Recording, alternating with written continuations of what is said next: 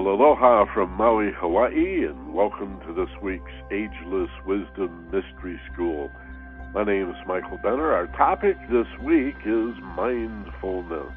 This is something you hear about from time to time in personal development and spiritual growth, but the topic is deep enough, it's challenging enough, that it often gets glossed over or even sidestepped altogether. It is a challenging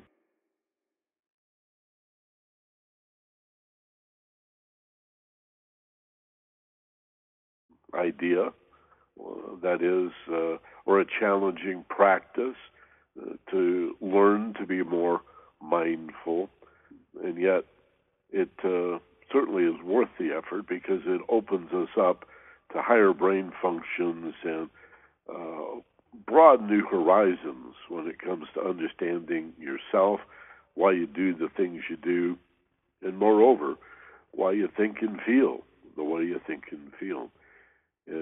Mindfulness allows you to understand your motives, your deeper motives, and to sort of get outside yourself, to detach a little bit and see yourself more objectively and make better choices and better judgments about who you are. So I'm going to do my best to keep it simple, to keep it basic, and I got to sort of walk a balance. I don't want to talk down to anybody. I know we have some very, very bright people, very advanced people that listen to this program live or tune into the podcast on demand. And at the same time, I don't want to be so lofty and over the top that if you're new to the concept, you get lost. We'll try to walk a line so that we can introduce the concept and still address some of the more interesting ramifications and the implications of being more mindful. I did a similar program last November, not sure the date, I think it was November 9th, was that it? Early November of last year, 2009, and I called it equanimity, same thing really. The word equanimity and the word mindful or mindfulness. Equanimity is interesting because of the way it translates literally. Equa meaning equal, balanced, or centered.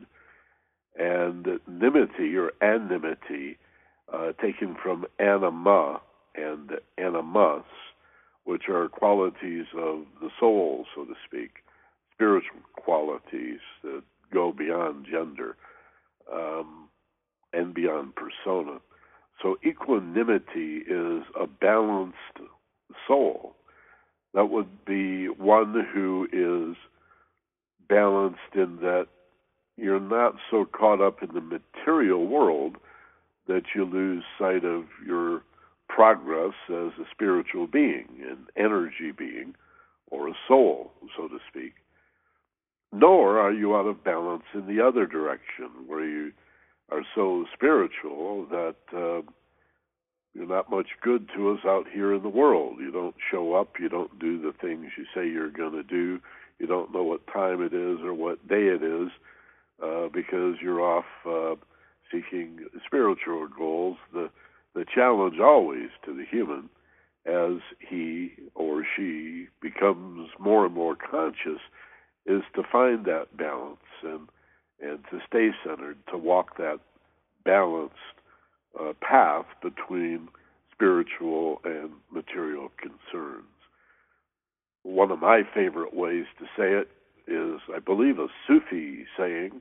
I've Googled it 6 times in the last few years, and everybody seems to think it's in the New Testament, but nobody can find it. The phrase, to be in the world but not of it. Near as I can tell, that's translated from, what would it be, if not Arabic, Farsi, or some Middle Eastern language. It's a mystical concept in Islam, again, a Sufi concept, to be in the world but not of it. Very nicely said. nice turn of the phrase. We have to do both. We have to be in the world. We have to deal with our daily life and affairs, with the challenges of fear, basically, born of this experience we have in the world of being separated from each other. And boy, that's the root of it all right there. Separation, fear. From the moment we're born and pushed out into the world, it's a scary, frightening, and lonely place. And all of our fears can be traced to this deep spiritual alienation that comes from finding ourselves suddenly in these physical bodies, spending the rest of our lives reaching out, trying to connect, trying to hold a hand or get a hug or just be reassured that things are going to be okay. And so mindfulness or equanimity also at the same time includes a responsibility to turn in the other direction and look at oneself spiritually. The more substantial essence of who we are over and above the bodies that we inherit is a quality of love that eliminates and extinguishes fear in much the same way that understanding eliminates ignorance. This is not merely the emotion of love that we're talking about in the spiritual sense.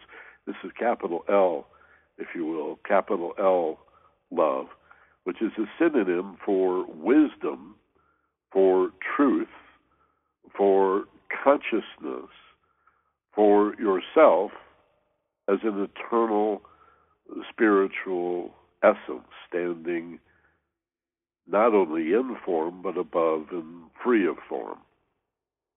And so you're both. You've got a foot in both worlds.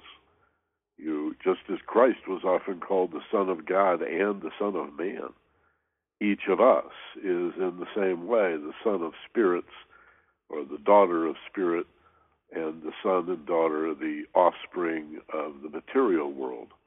We are born of both, spirit as soul, and the material world as a persona, an ego. And these two parts of self clash. This is the confusion we see in Christianity around the idea of sinner. A few classes in psychology and mental health will give you a much better understanding, I really believe a healthier understanding of what the church is talking about as a sinner.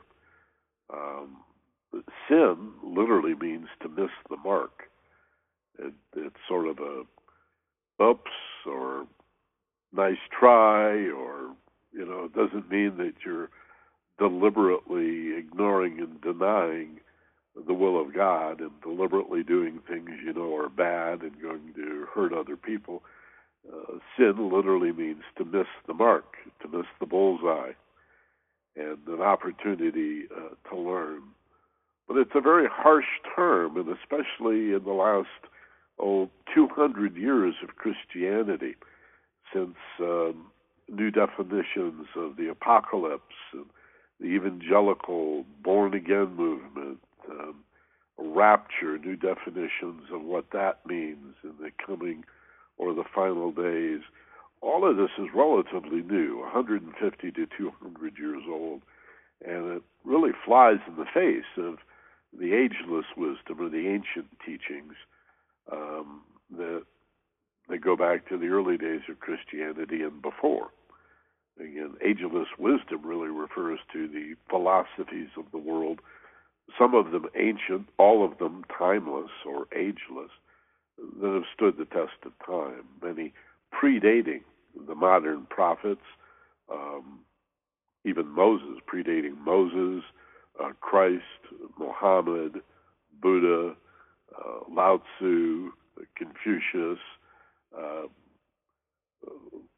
Patanjali, who wrote the Yoga Sutras. These are people that lived real lives, but there's this knowledge that's extant that existed before the prophets, before the coming of the prophets, that's so old and so ancient, it's hard to put your finger on where it comes from. One lineage, certainly, is the Hebrew tribe, the Hebrew Bible. Moses, however, was raised, you'll remember, by Egyptians. So that lineage really goes to Hermes Trismegistus, known simply as Hermes in the Greek pantheon, as Mercury in the Roman pantheon, you know, the fellow with the little wings on his shoes and the little wings on his cap, and he carries the caduceus with the wings at the top of the wand. Again, a member of both the Greek and Roman pantheon of the gods, but historically believed to be a real person. Hermes Mercurius Trismegistus, and perhaps even a lineage, as many as a dozen teachers, according to scholars like Manly P. Hall. Same thing for Lao Tzu. That could be one person, for the name translates the sage. That's what Lao Tzu means. So it could have been one guy about 500 B.C. that compiled the Tao Te Ching and put together Taoism, the old Chinese philosophy. But it could be a lineage. It often is suggested that Lao Tzu really is a lineage like Hermes. This is the really old stuff. And Tibetan Buddhism, of course, really, this is the ancient stuff. And a thread running through it all is this idea of waking up from a kind of sleep or material world-induced hypnosis that keeps most of us asleep and fixated on the physical world, pretty much to the exclusion of anything spiritual or paranormal or psychic or otherworldly. We are taught to discount all of these things, to discount our non-physical perceptions and to be not in the world, but not so much as the saying goes, in the world, but not of it. But the counsel we get, especially in the West, is to be totally in the world and totally of the world, and to dismiss from your mind any intuitive thoughts, any subtle senses or sensations that cannot be accounted for through logic and through reasoning. This is not an entirely bad thing, this age of enlightenment that can be traced back to the Renaissance, and some would go back to maybe 1000 A.D. or 1100 A.D. with the coming of universities and really the end of the Dark Ages, the first 1,000 years when Europe was pretty much ruled by the church with an iron fist. Those were pretty desperate times. And while the rest of the world was prospering and flowering, the oppressive nature of the church, the crusades, the inquisitions, the witch burnings, I was going to say the book burnings, but there were no printing presses 1,000 years ago, so that comes later. So mindfulness is a balance between the two worlds, don't you see? Equanimity, a centering or a balance where you, again, are in the world but not of it, where you can turn your attention to the physical senses, but you can also turn your attention away from the physical senses and mindfully or intuitively detach not only from the separated objects and forms of the material world, but from those objects and forms that we don't think of as being physical things, but nevertheless they are. And that would be thoughts and feelings. You see, in metaphysics, it's understood that thoughts are things. They are forms. They don't come in boxes. They're not wrapped in pretty paper with ribbons on them. You won't see them stockpiled on a shelf at the hardware store, but nevertheless, thoughts are things. And in many ways, it's our thoughts that separate us. You might think that thoughts bring us together. They really don't. The awareness that comes from a thinking process, or the awareness that comes from emotional intelligence, can bring us together. But the form that is the thought or the belief system, or the form that is the emotion, can actually stand between us. This is why there's so much arguing, so much disagreement, why it leads to hostility, and out of the fear comes anger and defensiveness, because the very nature of our thoughts is often to divide us rather than to bring us together. Same thing with emotions. These are forms. The old mystics used to say you cannot think your way to God, for the very thought forms or belief systems that you would use to construct a path or a stairway toward a perception of the Most High or Most Divine would eventually stand between you and union with the ultimate source, which is non-physical, which is formless, don't you see? The approach has to be made in a formless fashion. So the wisdom in meditation and contemplation and other forms of introspection is a wisdom that says, close your eyes, breathe deeply so as to feel very safe and relaxed.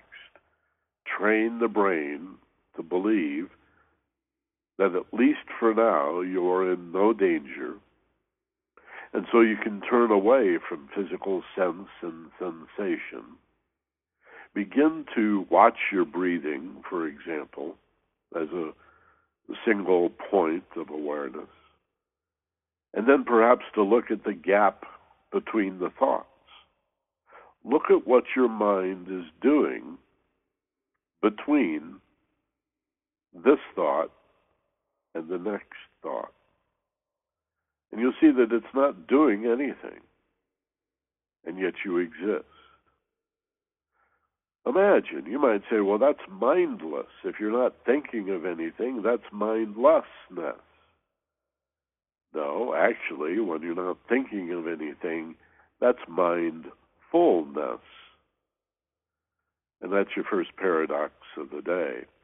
In order for the mind to be full, in order for your heart to be full, we really have to be more balanced. We have to turn away from the illusions, from the distortions, from the temporary finiteness and impermanence of the physical world, to see what remains when we let go of all these physical forms. Not just our attachment to material possessions. That's one of our main reactions or responses to feeling alone in a physical world of form is clutching or grabbing at stuff. It starts out as a little baby, wants the red ribbon. Doesn't know why it wants a red ribbon. It's just exploring. It wants to see red. It wants to rub the red ribbon on its body and see how it feels. It wants to taste red, so the baby will put the red ribbon in its mouth and smell the smells, especially as the red ribbon gets wet from being in the baby's mouth, and it immerses itself in the experience of red ribbonness. Well, and so we grow and mature and become increasingly immersed in red ribbonness, right? In a world of forms and shapes that, of course, goes beyond the red ribbon, soon to the television, maybe to a book, if you're fortunate enough to be raised in a household that has books. You know, usually if children don't read well, it's because they don't read as children. They don't have books in the house. Look around your home. Even if you don't have children, you ought to have books. If there's no books in your house, well, I can't imagine anybody listening to this program not having books in their house. So I'm preaching to the choir here. You guys know exactly what I'm talking about. But nevertheless, that has to be balanced with an idea that there is something spiritual that is not finite, that is not mortal, that is not impermanent, something, in other words, that is eternal and infinite and immortal. Okay? There's got to be something of truth that lasts. And whatever that is,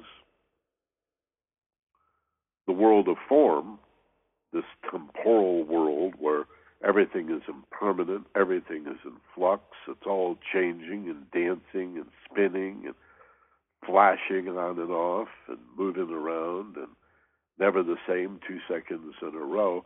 There's not much truth in a world that's always changing. Truth has to be found, real truth, not relative truth, but absolute truth, as we discussed last week, has to be found outside of this physical world of form.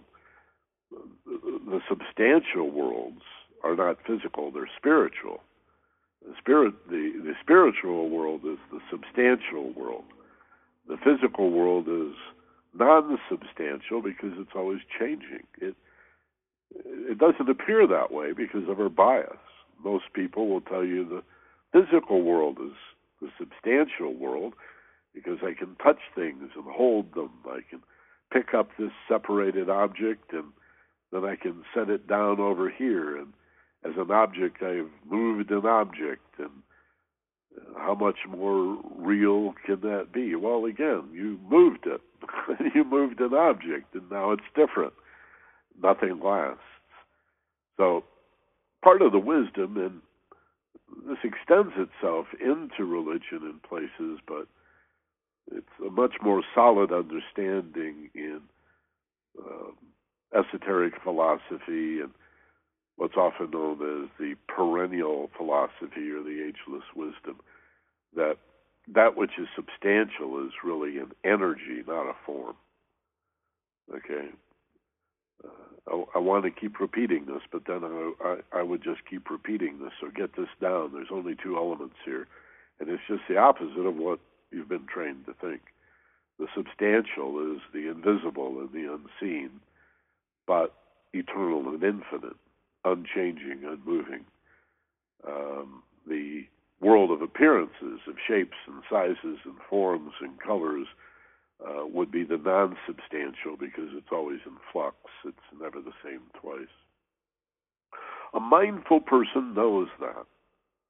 A mindful person is a person that can close their eyes and indeed makes it a point on a daily basis to set aside time, usually early in the day, so that the benefits are experienced throughout the day, to balance yourself between spirit and matter, to be the soul that isn't so spiritual that it doesn't really exist in the world and can't be relied on, never knows what time it is, and shows up late for appointments, if at all. But also even more common, out of balance in the other direction, so into the physical and material world that has no sense of itself as a spiritual being, and the higher qualities, the motives and identities that go with that.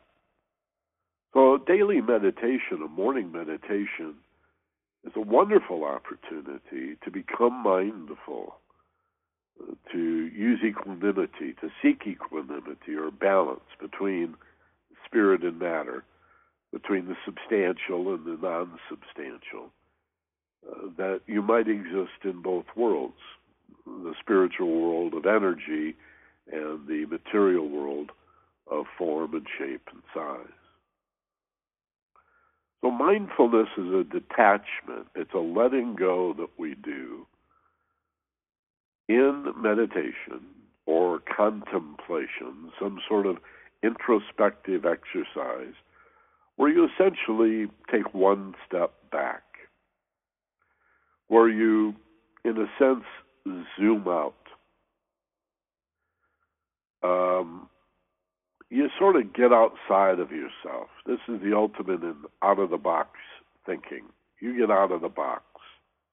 You get out of your own head, climb out of your body, which the imagination facilitates with great joy and ease, actually, and allow yourself to look at yourself from this detached and mindful place. Again, this is not detachment in order to dissociate with the egoic self or the persona, the worldly or physical self. You're still associated with that self, that material self of form. It's a detachment, not a dissociation, to see the bigger picture. The great German word for the big picture was simply Gestalt, even a form of psychotherapy called Gestalt therapy, where you look at the bigger picture. You look at the overarching context of the situation you find yourself in. You don't just try to figure out the other person. Usually, when we're in a conflict, we obsess because of the nature of the brain and the way it's hardwired with fight or flight. We obsess on figuring out the other person or the group or the circumstance or the event that is at odds with us, that seems to be opposing us or challenging us, that is somehow creating, by all appearances, some sort of adversity in our lives. So if we obsess on the enemy, know the enemy,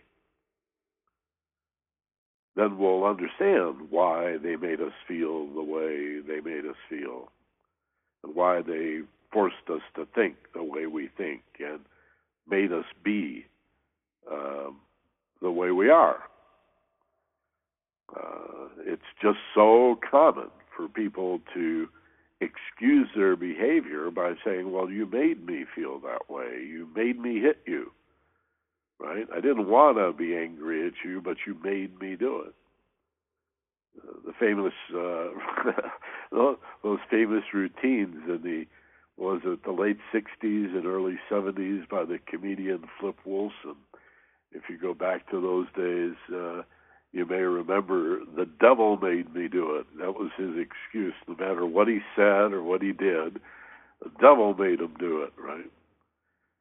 Well, as silly as that is, most people continue to do the same thing, only they may not blame the devil, they'll just blame somebody else. Well, I'm angry because you made me angry and it's all your fault, and then I had to hit you, you know. It's like completely irresponsible. It's absolutely the wrong direction to be moving in. We want to move toward freedom, and that means personal responsibility. It's not self-blame so much as abandoning blame altogether, blame of others and blame of self, to accept responsibility, to say, I have the ability to choose a response. The great definition of responsibility, I have the ability to choose my response. Most people are afraid of responsibility. They see it as a burden. Oh no, now it's all my fault. I'm to blame. No, that's not it at all.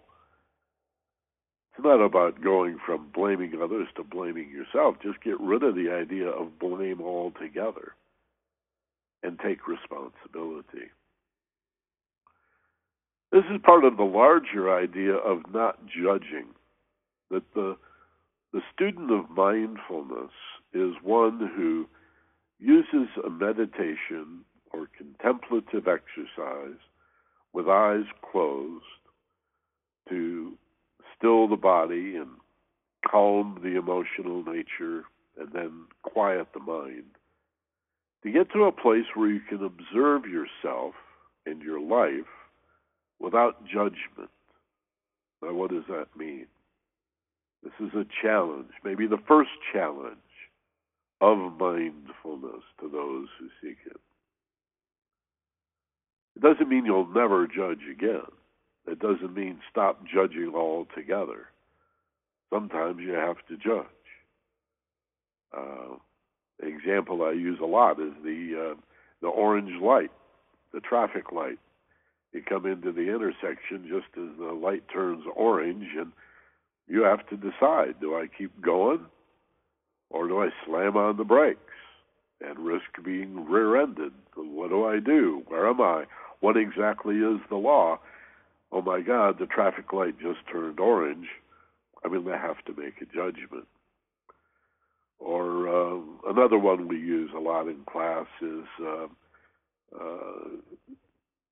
just because you want to be non-judgmental doesn't mean you overlook the fact that your neighbor, a known registered sex offender and pedophile, would not be the best person to hire if you're looking for a babysitter. You may want to judge, make a judgment that the convicted pedophile with a history really would not be the first person or that you're going to choose to babysit. You're not going to choose this person to babysit at all or to coach the Little League team. And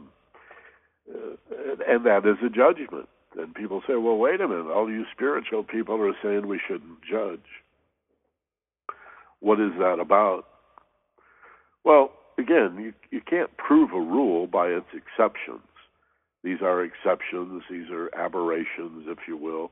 These are, extreme examples of when you're going to have to judge. The idea is to minimize it and to do your best to really see life in front of you, day by day, moment by moment, without having to categorize and pigeonhole everything as good or bad, right or wrong, with me or against me. That's what we mean by not judging.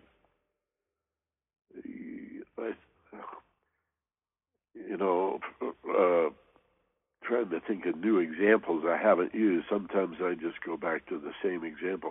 There's some vegetable that you decided when you're 7 years old that you don't like, and now you're 30, 40, 50, 60 years old, and you still don't eat that vegetable. And maybe you haven't tasted that vegetable since you were 6 years old and decided you don't like it, whatever it is. Maybe it's lima beans or carrots or broccoli or spinach or whatever. You don't know. Why don't you try it again? Maybe your mother was giving you canned vegetables and you didn't know. Or, beginning after World War II, as early as the early 1950s, food in the grocery store began to change as the nature of the farm changed from the family farm to the corporate farm, from being largely organic and natural food to being blasted with petroleum-based fertilizers, petroleum-based herbicides, and petroleum-based insecticides, all of which are toxic and poison. It was shortly after World War II that we began to spray our food with poison. That's a pretty stupid thing to do. And you say, yeah, but we got to get those bugs. No, you don't. Not really, right? And you don't have to breed a tomato so that it can withstand being trucked to market in a giant semi-truck under the weight of, tons of other tomatoes. you ever grow a tomato at home, you know, they're rather fragile and delicate things with a short shelf life. And so you can see the motives changing, right? And yet we suffer from a judgment that we made as children. I don't like tomatoes. Truth is, you've probably never had one in your life. Or I don't like carrots. You mean when you were 6, you didn't like carrots. How do you know? See? And this is true for politics and religion. Most people get their politics and religion not through any kind of critical examination of the facts, not through any comparison of multiple disciplines, not through rigorous study, but because they're born into it. You know, you're born in America, you're likely to be a Christian, perhaps a Jew. There's a chance you could be a Muslim. Hell, there's a chance you could be born in America as a Buddhist or a Hindu or a Taoist or anything else. But it's pretty likely that if you're born in America, you're gonna be a Christian. If you're born in India, you're gonna be a Hindu. You know, if you're born in Japan or China, you could be a Buddhist, you could be a Shintoist, a Jain, a Taoist in China, or a Confucian. It has more to do with where you're born than anything else, right? And then to be willing to go to war, to call a jihad or a crusade a war holy, to make war holy, that's pretty blasphemous. That's rather heretical, right? But religious people are able to do that all the time, to invoke the name of God to justify the slaughter of God's children and the plundering of its creation. God wanted me to kill all these people. And even the idea of hell or some eternal damnation flies in the face of anything spiritual or even religiosity. If you really take a step back, detach, and with equanimity and mindfulness, take a look at the truth of things. The idea that Christ would be anti-gay, for example. You read the New Testament, you could not possibly come up with that idea.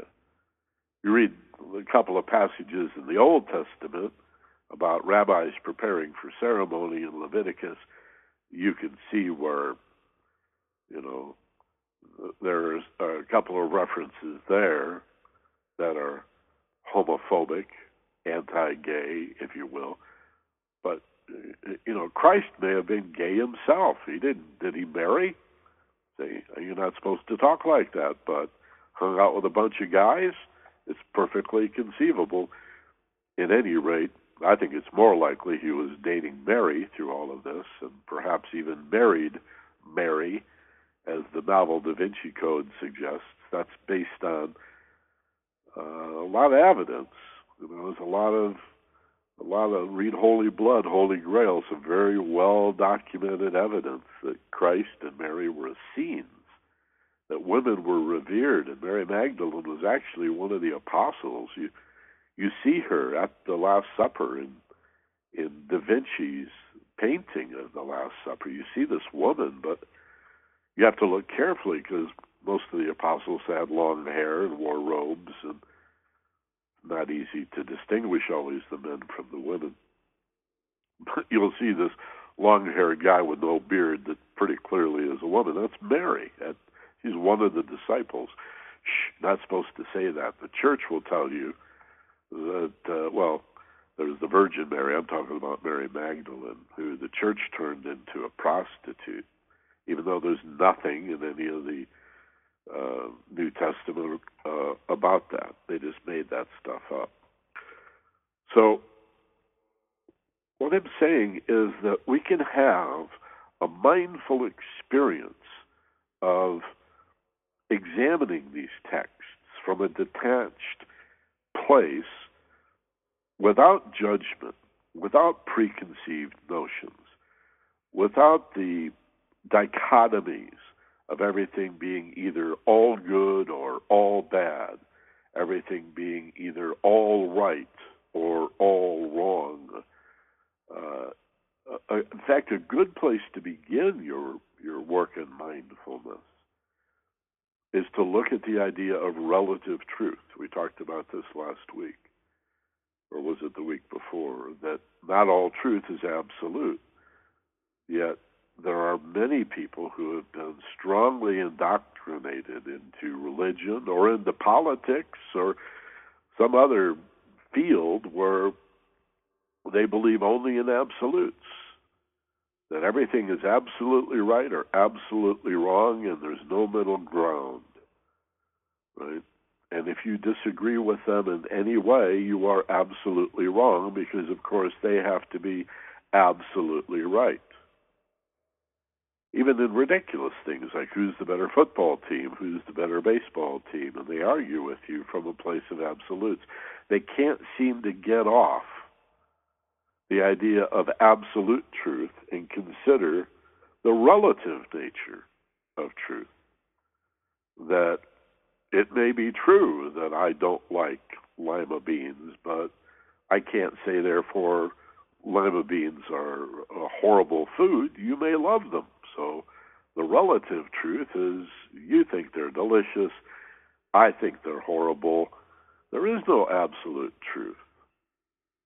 This is difficult for people in general, and in and of itself, a great reason to work on mindfulness, to be less judgmental and less obsessed by the idea of truth having to be absolute. This would be a good place to begin your experiments, your contemplation and reflection, your introspection, your meditation of mindful detachment. And we'll do it here today. I'll give you a sense of how to do this. To breathe, to relax, to close your eyes, to go into a meditative level, and then let go of something you've been holding on to, a belief system, an identity. This is not just letting go of material things.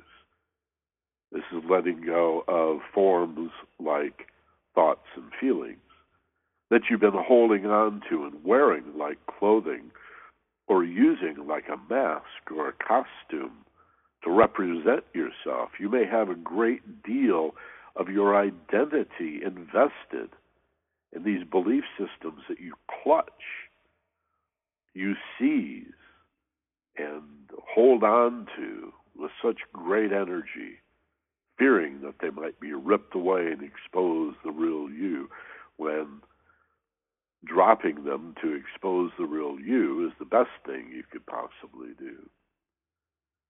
Use mindfulness initially to stop judging or to reduce the tendency to see everything as right or wrong, good or bad, and further, absolutely right or absolutely wrong, no middle ground, absolutely good or absolutely bad, no middle ground. And then you'll be ready to step up to higher brain functioning. Two other things that the ego does that we can become mindful of and choose to release, besides judgment, is control and the need for acceptance and approval. Control, because we always try to control the stimulus. It just doesn't occur to us to control our response. We want to control other people rather than control the way we deal with other people. The example I often use here, and forgive me again, I think it really does bear repeating, this old Eastern axiom, trying to remember who gets credit for this. One of my listeners mentioned this the other day. I used to credit Maharshi Maharshi, Ramana Maharshi. And then this guy said, oh, no, it's much older than that. But now I've forgotten who gets credit for coming up with this. But it's hundreds of years old, and it's pretty well known in the East and not very well known in the West, the idea that you could cover the world with leather to avoid injuring your feet. But wouldn't it be simpler just to wear shoes? Tolstoy says, anytime you think of changing the world, consider changing yourself as a better approach to changing the world. Why change the whole world so that you benefit when you could much more easily change yourself and make that a contribution to the world? Well, because it's risky, it's scary. I'd rather change the world. I'd rather point my finger out and say, you are responsible for the world, you are the reason it's bad, and you have to change to make it good. You see? It's just not that simple. It's easy to blame BP, for example, and to get really angry at their criminal negligence. They're obvious. It's not too soon if you've done the research in the last few weeks and months now. Pretty obvious that they've been criminally negligent in a variety of areas, that there's a pattern here. This has happened before to them, and it's going to happen again. But don't we have a responsibility? Don't we have a responsibility in the wake of this to decide how we feel and demand of our government better regulation, more appropriate regulation? You know, you don't just turn energy policy over to the energy companies the way Bush and Cheney did, but they're both oil men. So I don't know what we expected, putting a couple of oil executives in the White House. It's pretty clear whose interests they're going to represent. But we have a responsibility, a freedom, an opportunity to see how we can change ourselves. And that's where appropriate control comes in. Stop trying to control what's done to you and instead control perception and response if you want to control something. Be responsible for your point of view, for your understanding, for the depth and breadth of your understanding. And do it again from a balanced, centered, detached, and mindful place to get the most information that you can about it. Okay. So we have judgment. That's one of the ego's primary jobs. It's always judging. It's trying to control. These are both forms of attachment. And thirdly, this need, this constant need for approval and acceptance. These three things are essentially what the ego does. And to become mindful of it is to put it into balance, to keep it into check, to use it appropriately. As you come to understand who you are, you will no longer need approval or acceptance. You will discover humility. And you just don't need to be superior. You don't need to be better than other people because you're different from. If you understood your uniqueness, you would know there's nobody for you to compete with. And there is no limit upon the amount of love and friendship and acceptance that's available in the world. Just because somebody is your friend and they are also someone else's friend doesn't diminish your friendship. Unless you are not mindful, living only in a world of form, and believe that love is a quantity, another form, in limited supply, only so much to go around. So I don't want you being interested in anybody else, caring about anybody else, partying with anybody else. This jealousy, this envy, you're mine, I tell you, don't you see how much I love you? That's not love. That's fear. Don't don't you see how frightened I am of losing this love? When in fact, a mindful individual knows that love is the only thing that exists. It's everywhere equally present. There is much more love here than you could even stand if you only were open to it. There is certainly no shortage of it. But you have to become mindful in order to understand that. To take that one step back, to detach, to breathe, to feel safe, to let go, to get outside of the box, outside of your brain, and walk around yourself and see your existence from a variety of different perspectives gives you a level of awareness that will allow you to manage the tendency of the ego to judge, to seek control, and to seek approval, acceptance, and love. You can stop judging, stop petitioning for control, and stop demanding that everybody approve of you and love you and accept you. And just, you know, the more you know the truth of who you are, the less it matters what other people think. So that need for acceptance and that need to control them and even the need to judge them falls away. Now that's some kind of freedom. That's real liberation, which is why democracy is a spiritual idea, ultimately. So there's a lot here, but that's a nice little overview for you. And that brings us pretty much to the top of the hour, so let's go to the questions, either by text or by telephone. We'll see who's on the telephone. If you'd like to ask a question or make a comment by phone, press star 2 on your telephone touchpad, and we'll come back and look at those in a minute. And if instead you're on the web and you just want to ask your question or make a comment by text, you can do that with the box in front of you. It's just to the left side of the screen, and if you don't see it, there's a button that says Ask a Question that'll bring it up for you. And just be sure and hit Submit after you put in your name and your address. And we'll see who's here today and how everybody's doing. Carol Postel in La Habra is with us. She says, Happy Father's Day, Michael, and hello to Doreen. Did I say that at the top of the show? Happy Father's Day. I know I mentioned it before I started the recorder for the podcast. In any event, like I said on Mother's Day, you may not be a dad, but everybody has a dad.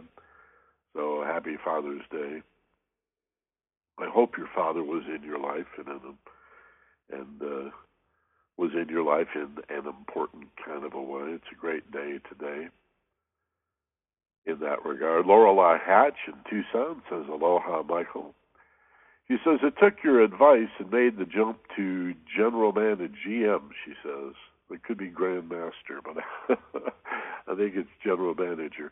And I have to say I'm loving it. The extra money is great, but the best part is the new challenge. I was comfortable in my previous position, but was finding it somewhat boring, and now I find myself being excited about going to work and am growing in leaps and bounds in the process. Fear truly is excitement in disguise. Thanks a lot, Michael, for all your wisdom, and happy Father's Day. You've been a spiritual father to me and to many others. Peace and love to you and Doreen. Aloha, Lorelei. Thank you, Lorelei. I appreciate that. In Irvine, Robert Fiegel says, Aloha, Michael. I find it so difficult to stay in the moment. I catch myself focusing on my past and worrying about the future. What technique can you recommend to stay aware of the moment? Have a magical week of peace. Well, the reason we go to the past and the future is that we're reacting or responding, Robert, to fear and anxiety. And you know, we can look at the past with regret and resentment as if more and more looking is going to remove or allow us to release some of that disturbing, negative emotions from the past. We can look to the future similarly to see if we can prevent it from happening again. But, you know, the only thing that's real, of course, is the now. So the now feels risky, and it just seems safer somehow to learn from the past and to plan the future. Now, clearly there are times to learn from the past. And yes, there are times we need to plan the future. But we need to do both of those activities from the present moment. And to be here now, whether great book by Baba Ram Dass in the late 60s, or Eckhart Tolle talks a lot about the present moment. It's core Eastern philosophy to talk about the fact that there ultimately is no time. There is just this unfolding rhythm. Think of time as like a drum circle. Everybody's playing drums, and there's a rhythm to it. There's a definite rhythm to time. But there's no past or future in the drum circle. What you hear is the present moment. I think the best short answer I can give you, Robert, is when you want to come back to the now, to the moment of things, watch your breath. This is classically what teachers of Eastern philosophy, yoga, Hinduism and Buddhism and the other spin-offs in Eastern philosophy and religion will teach. The single pointedness or single mindedness of focusing on your breath and watching yourself breathe. It's obviously a very effective way to bring yourself into the present moment. What's happening right now? Well, I'm inhaling, What's happening now? Well, I'm holding my breath before I exhale. What's happening now? I'm exhaling. What's happening now? I'm still exhaling. What's happening now? Nothing. I stopped exhaling.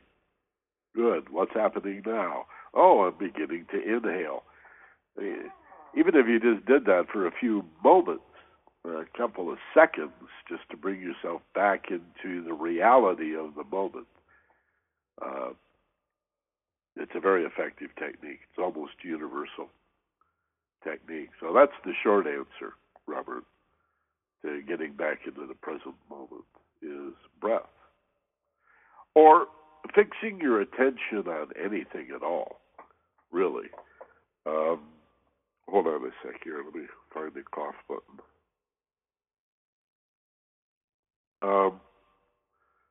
There is a Buddhist practice called beginner's mind, where you pick up an object, and you can do this right now if you'd like. Pick up an object on the desk in front of you. Could be anything. Could be, let's see, what have I got here? Could be, I have some nasal spray here. I have eye drops. I hope I don't get those two confused. Here I have a pen, a pair of scissors, a USB cord. Here's an iPod cord. I could pick up any one of these. Here's a pencil. This would be the practice. Pick up any one of these familiar objects and begin to look at it as if you've never seen it before, with beginner's mind, as if you know nothing about pencils. And you might notice first the taper of the pencil at the business end. You see where the yellow paint is scraped away in these scallops. You notice the pencil is not round. It actually has 8 sides, or maybe it's 5. I don't have a pencil, actually. I'm just sort of winging it.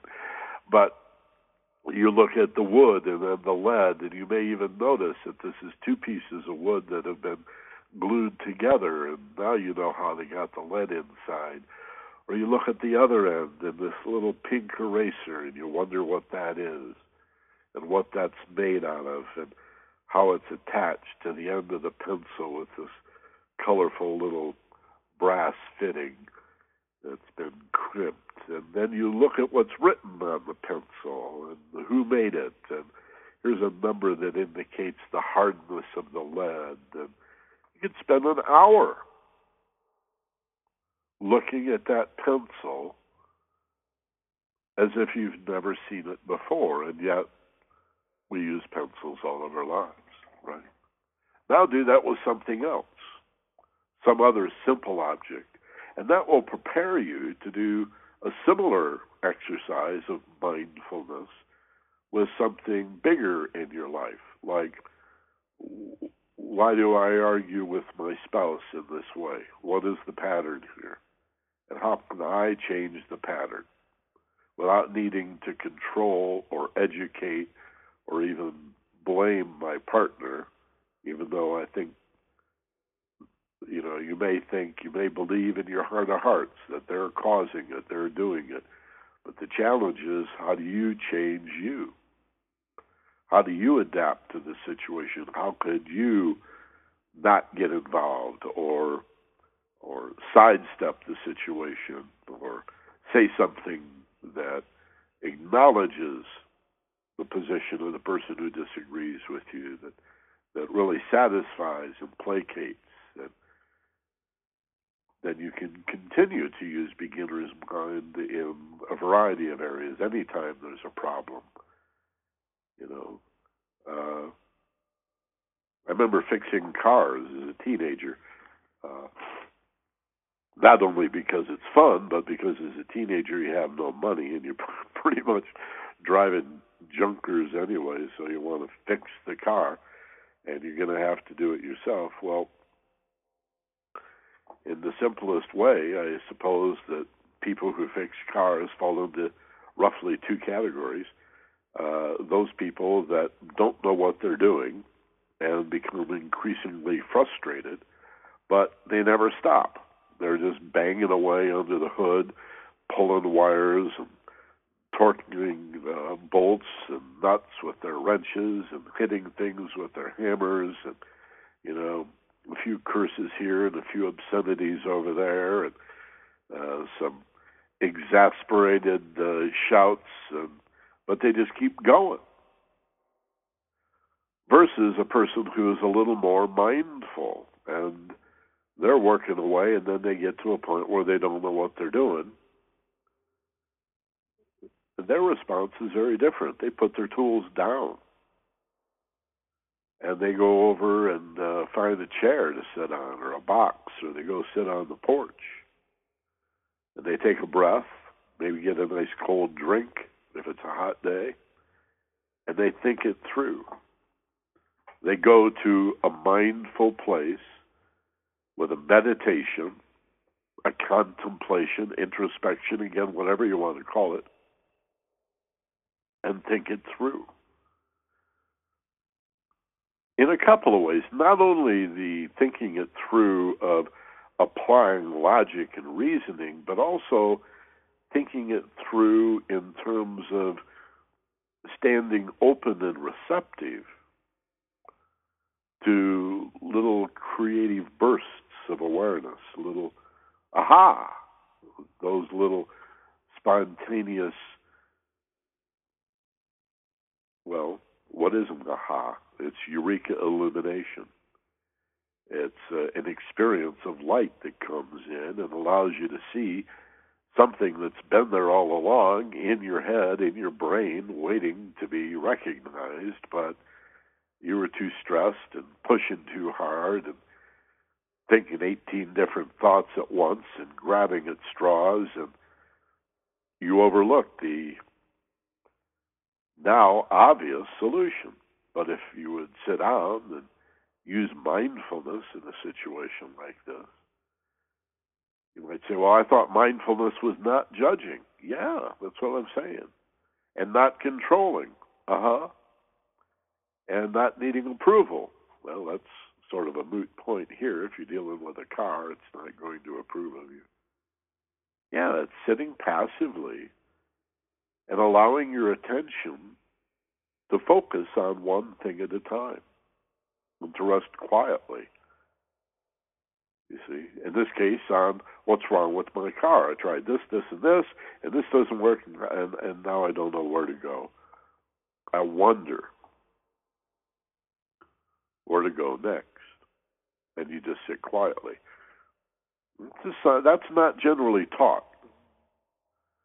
You know, it's not taught in school. That's the kind of thing people used to learn during apprenticeships, when in this country you would work for a journeyman as an apprentice. As today we call them interns. It just means you work for free. But have you ever been apprenticed? Have you ever been shown the way, taught on the job, OJT, on the job training? Then you'll see somebody who's truly skilled, a master craftsman. They're not sure what to do. We'll stop and become mindful. Take a break. Those who just plunge forward. I remember working with a young man, and he wanted to watch me change the oil in my car. He'd never seen anybody change oil, thought he could save a lot of money changing his own oil. So I said, yeah, come on over. I'm going to change the oil in my car today. Well, 15, 20 minutes, we were done, and this fellow looks at me, and he says, is that it? I said, well, yeah. He said, well, that's amazing. I said, what's so amazing about it? He said, well, how easy that was.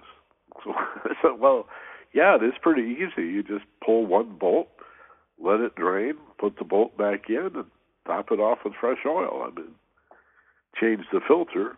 We'd need a special wrench for that, but pretty straightforward, no big deal, right?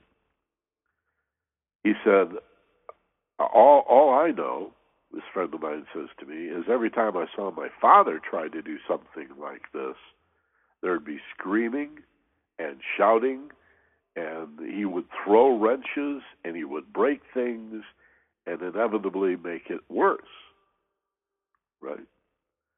And I said, I can relate. I used to do that too. That's what I saw in my family. That's what my father would do.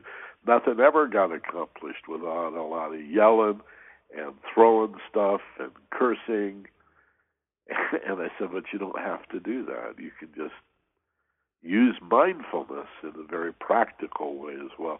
Not just to know yourself, but to know the car, or to know which of these great job offers that are pending before you is in your best interest. Anytime you want to make a really clear analysis of something, you can go beyond the judgment of absolutes, everything or nothing, the need to control, and the desire to be approved of, and get a much more objective sense of what's right for you. When you meditate, when you relax, when you detach, take a step back and see the bigger picture, the gestalt, the whole enchilada. Let's see, also, check the phones. I don't have anybody on the phone, so I mean, I have a bunch of people on the phone here, thank you. But nobody has got their hand raised, so let me continue with the Q&A here. We've got Dorena Stern in Tribuco Canyon. Hello, Dorena. She says, great to hear you live on this lovely day. Happy Father's Day to my greatest teacher. Well, sweet. Thank you. I really appreciate that. And Patricia Vega in Los Angeles says, aloha, Michael. Aloha, Doreen. Great show. Just want to ask you if mathematics was an absolute truth. Thank you, Patricia. Boy, I'd have to think about that for a minute.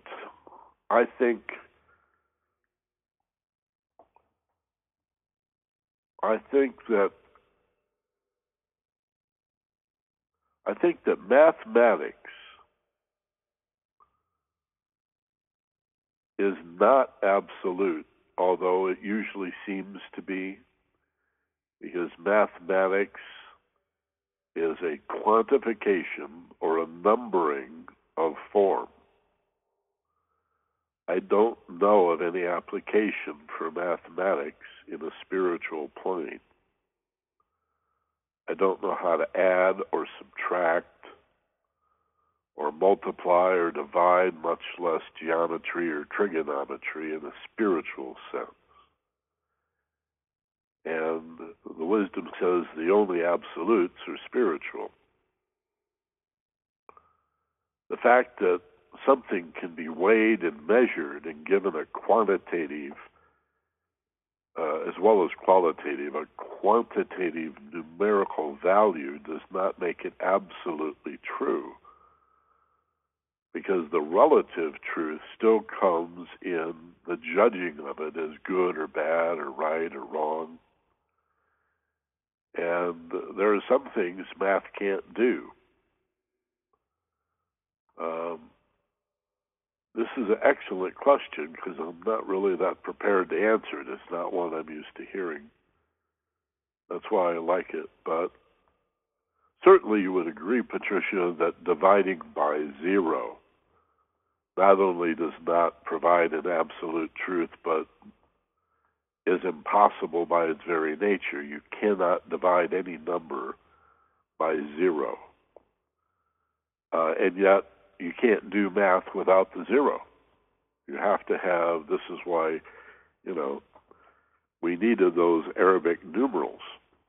The Roman numeral had no zero, and so you couldn't do math with Roman numerals. So the null set, the empty set, the zero, the nothing, is essential, even though it's nothing. It's essential. And yet, it's limited in its use. If you can't divide by zero, there is no rational answer to it. I'm sure there are other examples of that. And again, thank you. What an excellent, wonderful question. I think it demonstrates our bias that we wish things in the material world could be reduced to science and always understood. But there are grand contradictions in science. In fact, there's two rather separate, very separate approaches to physics that have yet to be resolved. And you and I have talked about them, in fact, in I think the Thursday night video conference we talked about this, and maybe in the past here on the Ageless Wisdom Mystery School also. The two giant fields of physics would be Einstein's general theory of relativity, the relative nature of things, and quantum mechanics or quantum physics, which is the study of tiny little subatomic particles. And the laws of physics, or the rules of how material objects behave in a material world, are very different for these two perspectives. For big objects moving at relatively slow speeds, we have Einstein's relativity, Newton's laws of motion, and yet for quantum physics, we have another entirely irreconcilable set of rules and principles with no middle ground. Those two don't really meet. And it's complex enough that most people don't know about it. They don't know that we have two schools of physics, both demonstrably true. The quantum would be for the subatomic particles moving at very high rates of speed. And as I said, Newton's relativity, or Einstein's relativity rather, larger objects moving at slower speeds. There's no middle ground unless or until we get to these rather new theories, so-called string theory, the idea of at a subatomic level, there are these little vibrating rubber bands, these oscillating threads that bring particles into existence. And that sounds so way out and so far out that it really takes a lot of study to begin to understand how that could reconcile these two groups of physics. So that, I think, would be another example, that and trying to divide by zero. I'm sure there are others. I'm just not that strong at math. So the basic rule of thumb is that all truth in the material world is relative. It's always a matter of degree. Like you could divide any number by any number, except zero, right? And I'm sure in trigonometry and geometry and calculus, statistics, there are similar rules I've just forgotten about or maybe never been exposed to. The only absolutes, capital A, absolute truth, then have to be in the substantial realm, the spiritual realm. You know, that God is one, for example. That the Creator can create and manifest without being affected, diminished, or subdivided in any way would be another truth. God is love would be an absolute truth. But thanks for the question. My goodness, caught me totally off guard with that one, Patricia. Let's see, Diane in Albuquerque. Hi, Diane. She says, Happy Father's Day. Great to be with you today. Thanks for all you do for us. Do you think after practicing for years that it's possible to be awake and alert to what is around you and in a meditative state at the same time? Oh, yes. Yes, yes, yes. The question is, how long can we hold it? But there are waking meditations and walking meditations. I have a do the dishes meditation, which I highly recommend. It makes washing the dishes go a whole lot faster and make it much more enjoyable. Anytime you focus your attention on one thing with a minimal amount of distraction,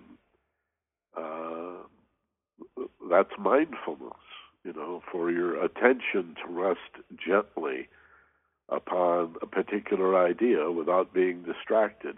It requires profound fearlessness, almost complete absence of anxiety or worry or apprehension, because that's what pulls us to another thought. Even when our thinking is not applied, as in writing an essay or balancing a checkbook or sketching out some sort of drawing. When we apply the mind, we expect it to be busy in thinking. The funny thing is, when you put all that down, put your feet up and sit back, the mind doesn't stop. It just switches gears from whatever it was applied to something called stream of consciousness, where it's continually distracted. Mindfulness, or equanimity, is the balance of detaching, taking one step back, and watching the mind go through that. You know, not attaching, grabbing onto, or clutching these thoughts, or believing that that's who you are, this thought stream or this train of thoughts. Both of those phrases are good visuals, right? The thought stream, as in a stream of consciousness, or a train of thoughts, one car after another, after another. I read a book years ago called Concentration, by, well, the author was a man named Ernest Woods. He's a theosophist. And in this book, Concentration, he talks about the four roads of thought. that when your thinking is not applied, when you just kick back and relax and let go of the mind, you still have this stream of consciousness. And the more stressed and the more stimulated we are, the more nervous and apprehensive we may be, the more fearful, the more of these thoughts are demanding and competing for our attention. And they come at us with greater speed, greater rapidity, like a machine gun. Bat, bat, bat, bat, bat, right? One thought after another. So you can scarcely consider anything before leaping to a whole new set of thoughts. Well, the idea of letting go of that altogether and looking at, Ernest Wood would say, looking at the connection of this car to the next car in the train of thoughts. This thought leading to that thought. He says there's only four roads, four possible ways that this thought can spontaneously be linked to the next thought. You guys are interested in this, I could do a workshop just on the four roads of thought, the four possible ways that any thought can be linked, one of these four, that any thought can be linked to the thought that follows when your thinking is not applied to a particular task. All right. To sit back and watch that, to watch yourself think without judgment, can be absolutely fascinating. That's the challenge, to detach and to watch your thought processes. And you can do the same thing with your emotions. And you can do the same thing by reviewing your behavior in a certain situation. Go over it from a detached and mindful place. Walk all the way around the thought. You make better decisions. In barring that, when we're not sure what to do, train yourself not to do anything until you do know what to do. And when you're not sure what to say, train yourself to say nothing until you do know what to say. Imagine the grief that'll save us if, even as beginning students of mindfulness, we learn to shut up when we're confused instead of taking an action or blurting out some sentence or two that makes things worse and gets us in trouble. Okay? That comes with maturity, but you can accelerate the process by saying, yeah, that's something I want. I want to work on being more mindful. So until I know what to say or do, I don't say or do anything that could make things worse, right? And just be interested in yourself. It takes a little bit of practice, but one thought at a time. Watch the thought go by and don't judge it this time. Don't jump on board and allow that thought to carry you. Well, who's in charge here? You or the thought? Well, for the vast majority of our neighbors, their thoughts are running the show. They do what they think, or even more fundamentally, do what they feel, and then think about it afterwards. This is called emotional polarization. My behavior was step 2 instead of step 3. I did it because I felt like it, and then I thought about it. Oops. A little too late. We should be mentally polarized so that our thoughts then go to pick up an emotional affect and then get expressed as speech or some other form of behavior. Mental, emotional, physical, that's the formula for building form. That's the order, right? You got to have all three, and you got to do it in that order. Mental, an idea, an energy, picks up a force, a drive, a motive, a push from the emotional nature, and then you speak or act that out into the world. Most people's behavior is impulsive and reflexive. It comes from, I felt like it. And then after emotion leads to behavior, then they begin to think about what they did and reverse engineer it. It's called rationalization. Okay? It's a funny word for it because it's not really very rational. You've already behaved. Rationalizing is deciding why you did it after you did it. See? So it's lower brain function, pretty much reflex, impulse, reactive, reactionary kinds of behavior. So that's another way of talking about it. So can you be awake and alert to what's around you and in a meditative state at the same time? Yeah, just focus on one thing at a time. A walking meditation, for example, is when you think of nothing but walking and consider any other thought a distraction.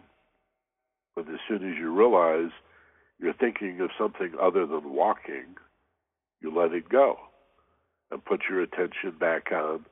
My left heel is touching the ground. I'm rolling forward onto my toes, and I'm pushing off with the toe of that foot as the heel of the other foot touches the ground. And then you become aware of the swing of the leg and the swing of the arm and the balance. And this gestalt starts to happen, and as long as you are focused on the walking, whatever is the experience of the walking, that's a meditation, if your attention is on one whole thing at a time, or even one little part at a time.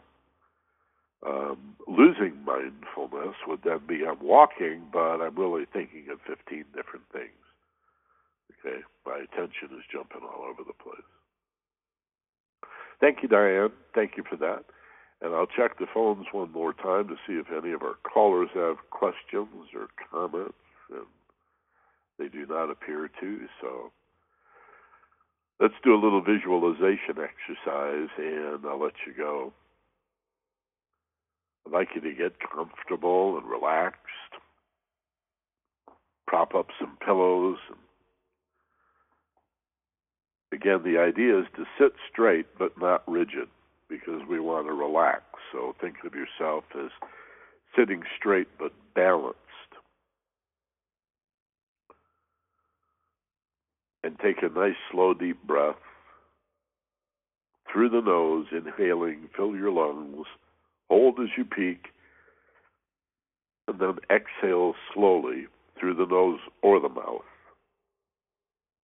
Slowly, beyond where you'd normally stop, and then take a second slow, deep breath, inhaling through the nose, pulling in strength, hold as you peak, and then exhale slowly. As slowly as you can. Each breath should be a little slower. And do this 3, 4, maybe 5 times. Slowing down each time. Taking a little bit longer to inhale. And a little longer to enjoy the sigh of relief as you exhale. And it's on the exhale side that you really feel the muscles beginning to relax and unwind. And you allow your breathing then to find its natural rhythm, its natural cadence, and turn all that breathing over to autopilot.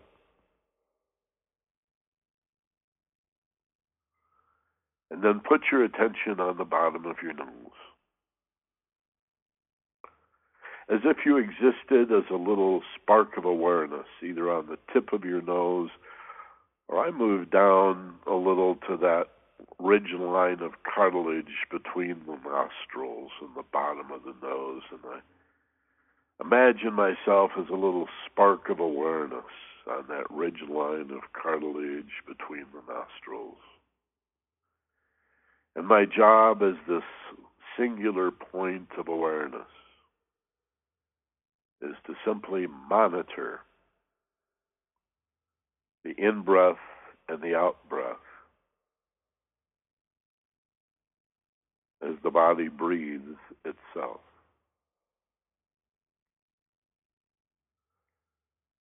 Normally, when you practice an exercise like this, you'll not have a narrator like me interrupting you. And in a moment, I'll slow my speech and allow you to do this without narrative. And then tomorrow and the next day and the day after that, as you practice this brief little exercise, you can do it without the narrative and simply watch your breath.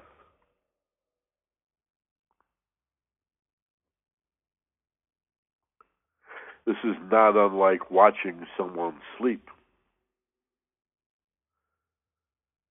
And it's a different person. That's not you. And in time, an exercise like this will create a similar feeling. If every time you're distracted, you release it. Just drop it as soon as you're aware of the distraction. And gently return to watching your breath. You will very soon begin to experience your body breathing in a much more objective and detached way, almost as if you were watching someone else breathe.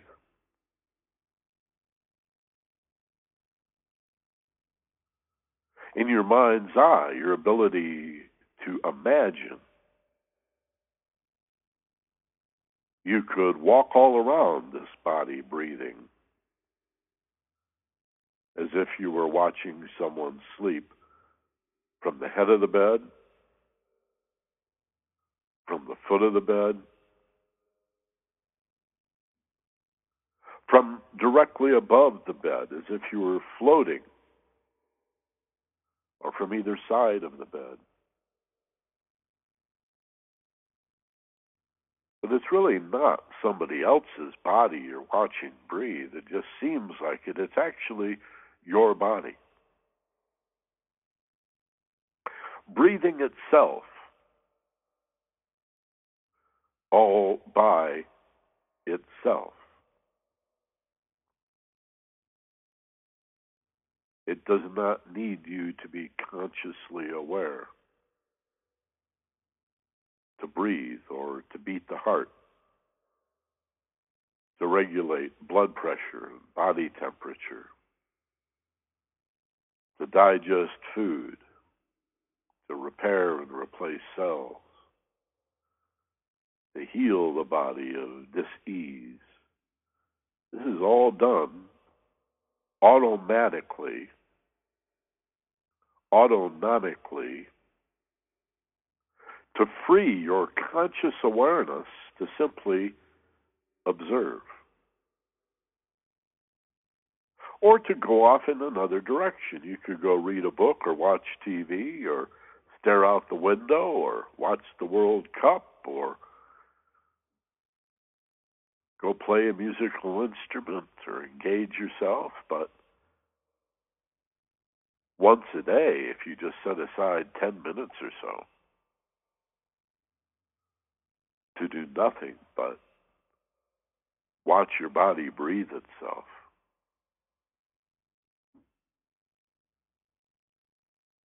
wonderful benefits will begin to accrue, benefits of mindfulness, of equanimity,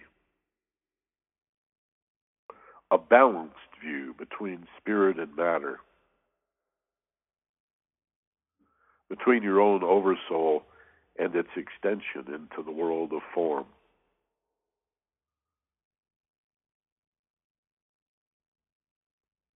And instead of it being an either or, you stand a leg in both worlds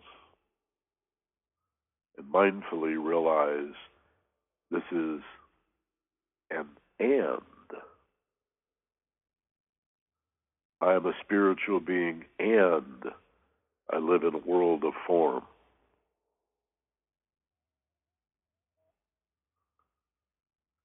The part of me that lives in form is breathing. I can watch it right now breathe all by itself. And yet there's another part of me that lives outside of form that is watching, independent of my form nature.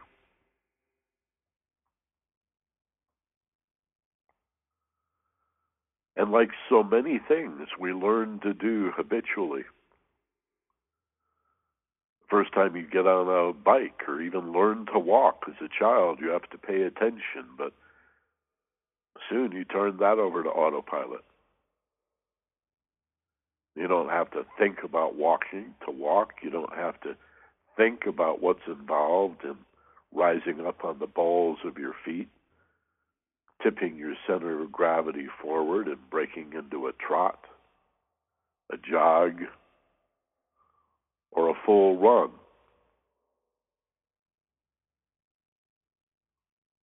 Same thing with a bicycle or driving a car. You paid so much attention the first time you got in a car, and then it became automatic and autopilot.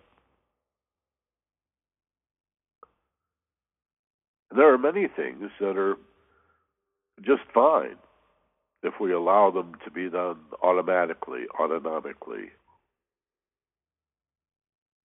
But there's also benefit in going back and becoming aware of things as simple as the breath.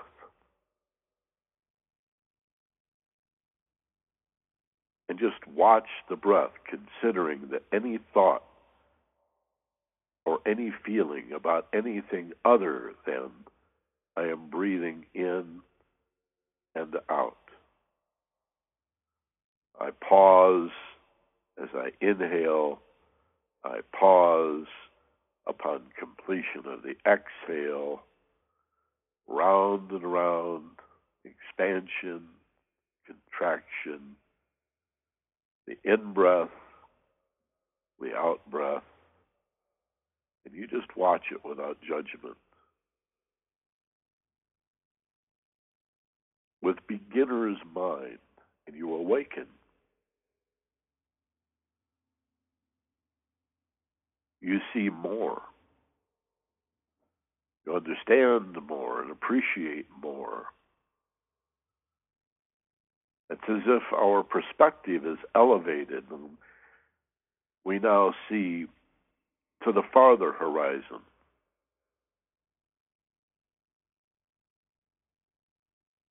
We see more inclusively. We see harmony where previously we had seen mostly, maybe exclusively, discord.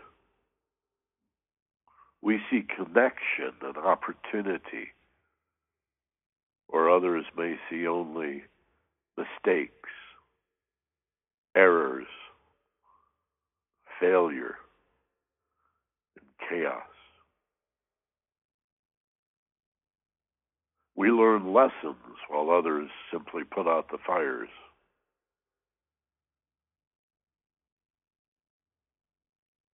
You get the bigger picture as you relax and become mindful. You become more loving, and more loving is more understanding.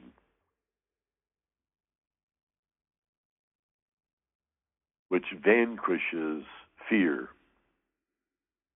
which is always born of what you do not understand.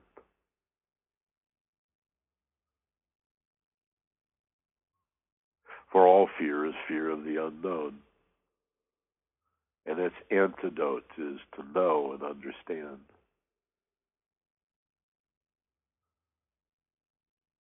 In our past, human beings have attempted to conquer evil with good believing that good must kill evil.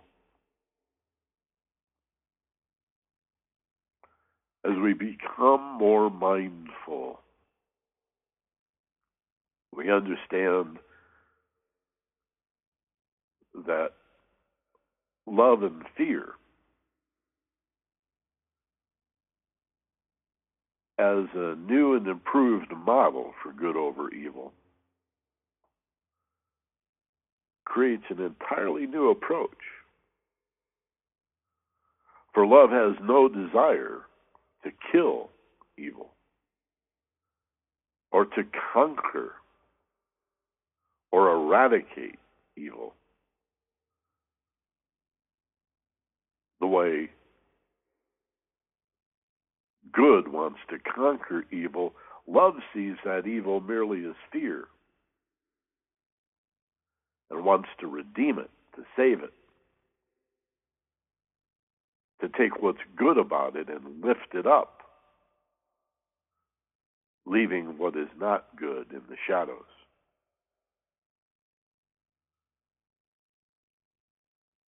The paradigm of love vanquishing fear as redemptive or as good over evil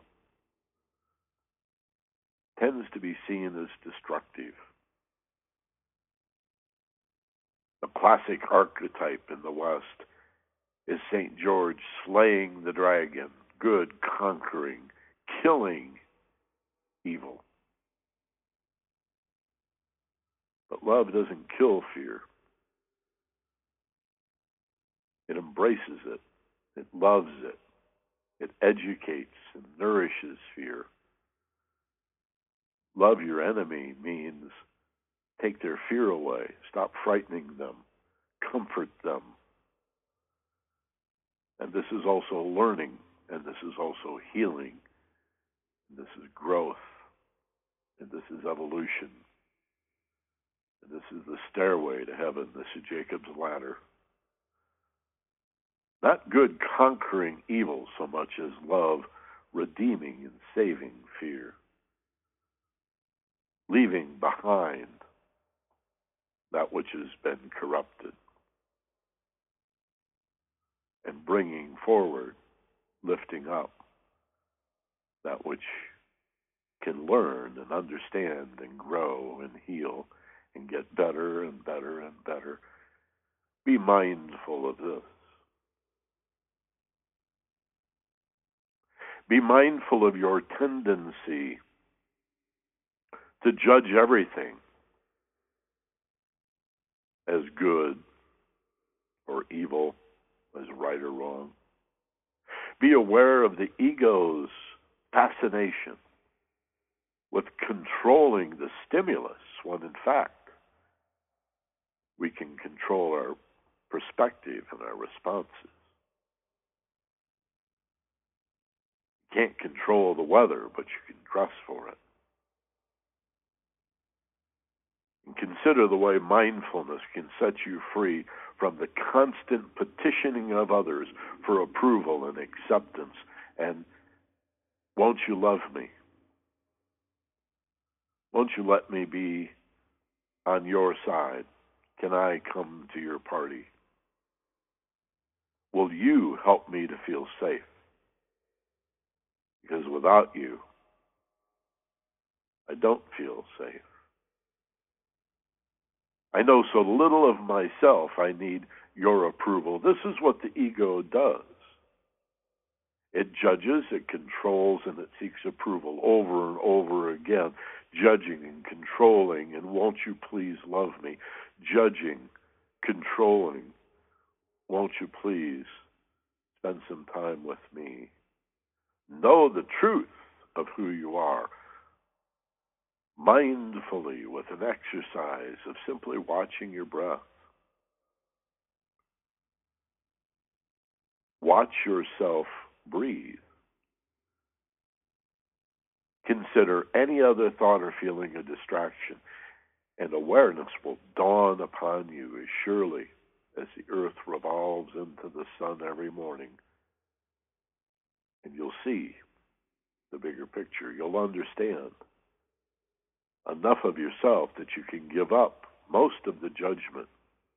You can give up trying to control other people. You can give up the constant petitioning, the need to be accepted by others, in favor of humbleness, in favor of the humility that dissolves the self into the one. The one life, the one thing, the all that is. And welcome home.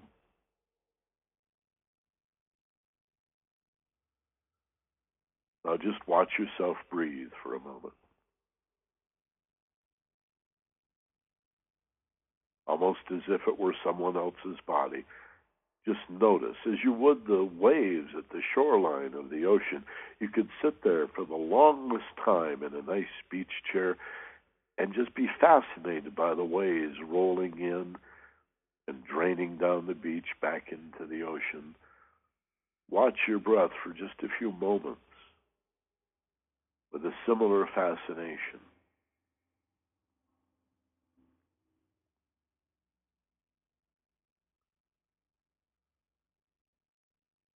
Consider any other thought a distraction.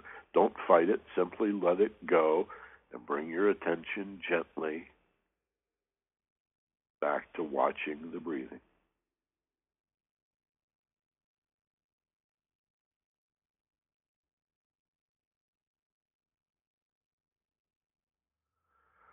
It's a lot like training a little puppy dog to sit and stay as you walk away. The puppy wants to be with you. It wants more than anything to follow you.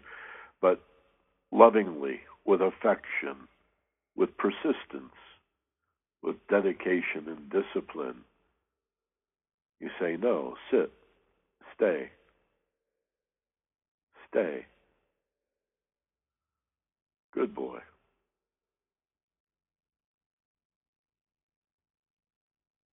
Train the mind in a similar way. Don't get angry at your mind. Don't yell at it. Don't curse it. Don't threaten it. Be loving and gentle. Train with affection and kindness, acknowledgement and affirmation.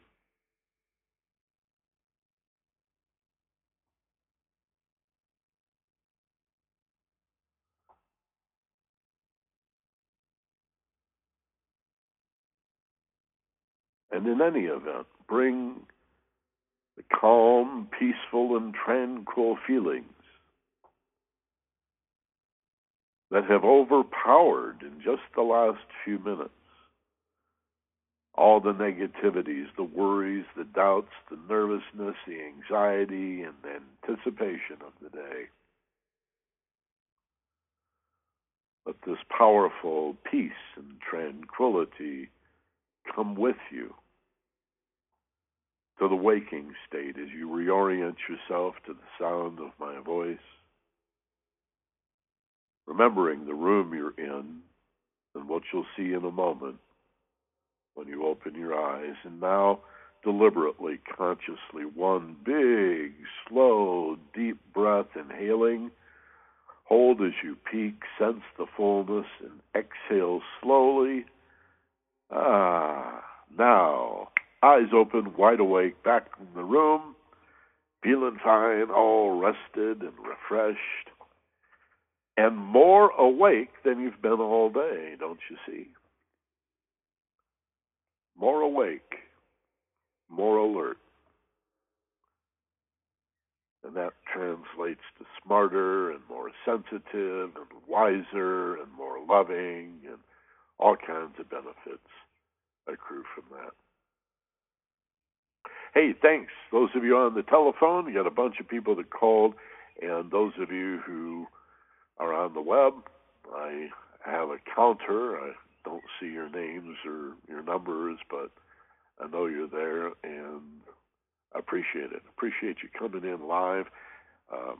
And, of course, we are available by podcast. I have an instant replay that you can get to at theagelesswisdom.com. That's one of two sister websites The www.theagelesswisdom.com. Click on the home page to go inside, and then on web teleconference. And as soon as we're done here, 30 seconds later, it's queued up and ready for replay. And then 2 days later, the podcast comes out, and the podcast is compressed. It's a little bit louder. We filter some of the telephone noise. We put a little music on it. From the point of view of fidelity, the podcast is the better feed. But this raw recording will be available immediately in moments. As soon as I say goodbye, you can go and listen to that. So both of those feeds are available. Want to remind you about the Thursday night video conference. That's moving 1 hour from 6:30 p.m. Thursday evening Pacific time to 7:30 Pacific time, effective this Thursday. Check the newsletter for more information, or just go to zorap.com, zorap.com, to register, to install a little plug-in, a very small browser plug-in. And then Thursday night you go to zorap.com/mbenner. And that's all in the newsletter. Again, starting this week, it'll be later, 7:30 Pacific, 10:30 Eastern time, the Thursday night video conference. And remember also the premium audio program. If you're not getting these, you're really missing out. This is my business partner for 35 years and then some, Steve Snyder, and myself together, studio quality audio programs that are available as podcasts for just 99 cents each. You can buy individual programs for 99 cents. You can subscribe for $3.96 a month. I'm going to give you a little clue. The individual price of these programs is going to go up soon, but the subscription price will remain 99 cents a week, so that's a pretty good deal. Right now, you can get individual programs for 99, but not much longer. So for less than $4, you know, about the amount of one Starbucks coffee you can get a month, 4, sometimes 5, depending on how many Wednesdays are in a given month, of compelling conversation on personal and spiritual development featuring Steve and myself, and also guided imagery too. Okay, that's at focusedpassion.com. Remember the ED, the W's.focusedpassion.com. For a free account, just leave your email and your first name, and you can get 6 sample programs and a free account, and then sign up later if you'd like. Subscribe to the series. Okay, happy Father's Day, and as always, be gentle, love life, and take care of each other. This is Michael Benner. Aloha from Maui.